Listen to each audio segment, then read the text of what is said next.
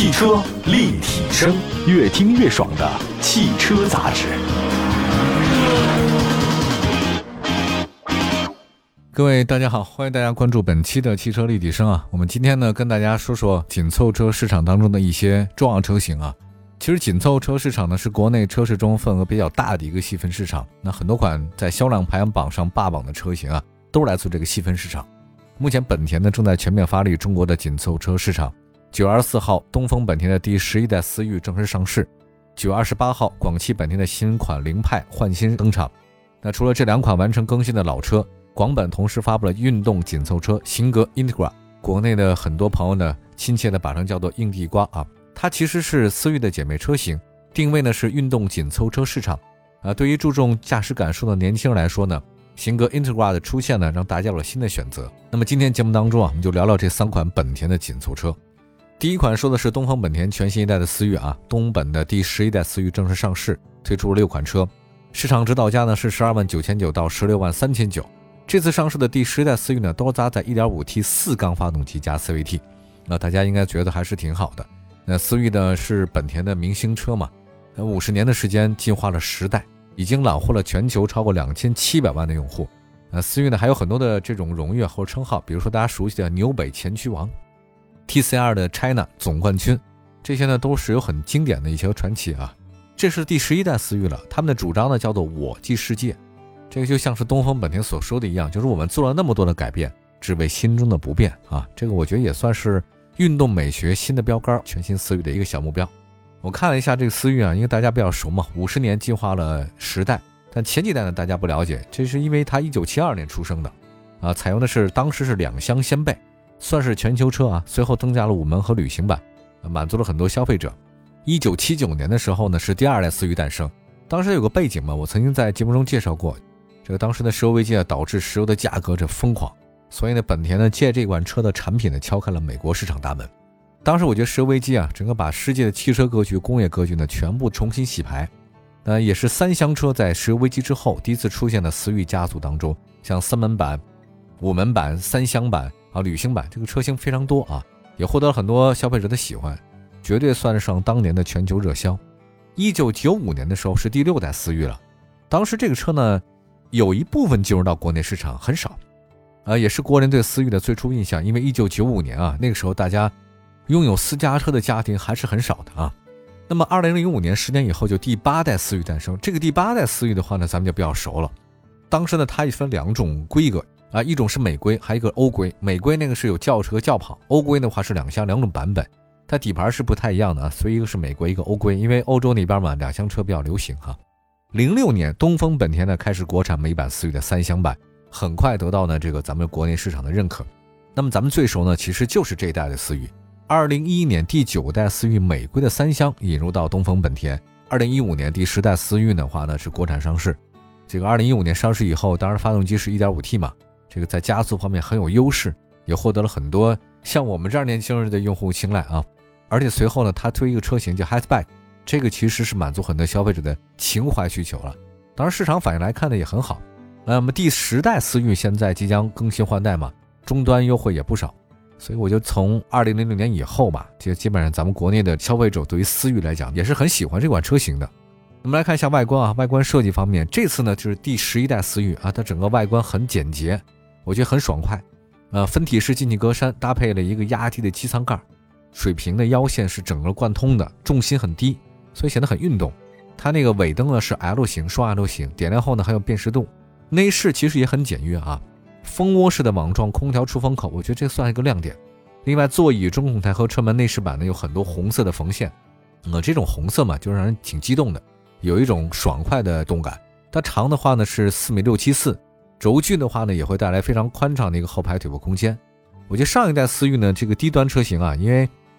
被很多人消费者吐槽是因为它是一点零 T 的三缸，那这次呢是全新思域呢用一点五 T 的低功版本的发动机。取代了之前的 1.0T 三缸，啊，它的最大功率呢是95，最大扭矩180，跟卡罗拉相比呢，1.2T 那个85和185呢差不多。那么 1.5T 这次高功发动机呢，最大功率是134，啊，最大扭矩240，但匹配的都是 CVT 啊，这个大家应该很喜欢了啊。经过优化的 1.5T 高功发动机啊，在动力响应性和爆发性线性加速方面有显著提升。很明显，一个都不到一百啊，一个是在一百三，这个差别非常大。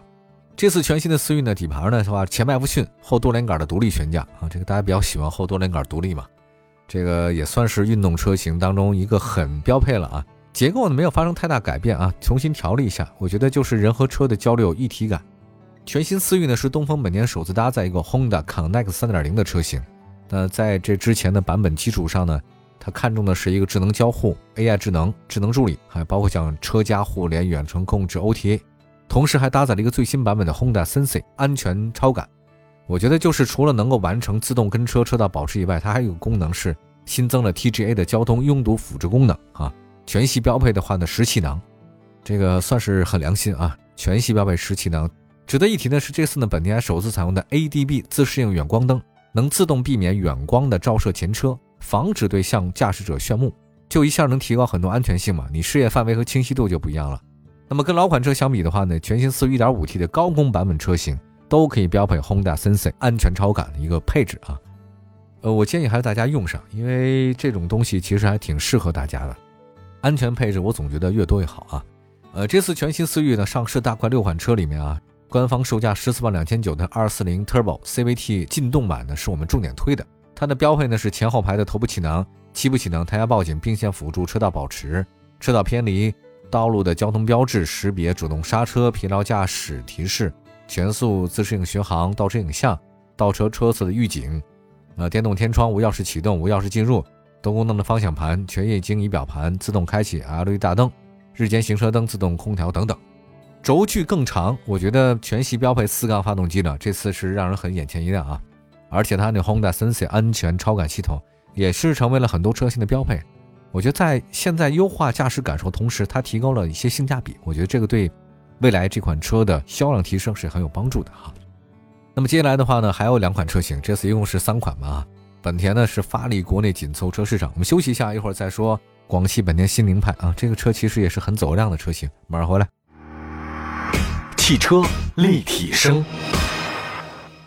回到节目当中啊，我们的汽车立体声全国两百多城市落地播出。今天呢，说说本田发力国内紧凑车市场的这个消息。因为榜单里面销量霸榜的基本都是紧凑车，我觉得本田在这方面发力也是很正常的。我们接下来说说这个广本的新凌派，广本的这个新凌派正式上市，推出两款动力，共十个版本，市场指导价十万九千八到十六万九千八。那大家呢可以购车享受百分之五十首付。最高享二十四期零利率，锐混动车型再享三年六次免费保养啊，这个含首保的。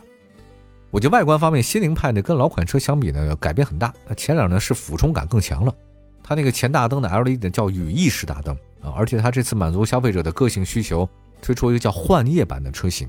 啊，外观呢更动感前卫，内饰是酷黑的，以浅灰缝线装饰啊，显得就比较酷。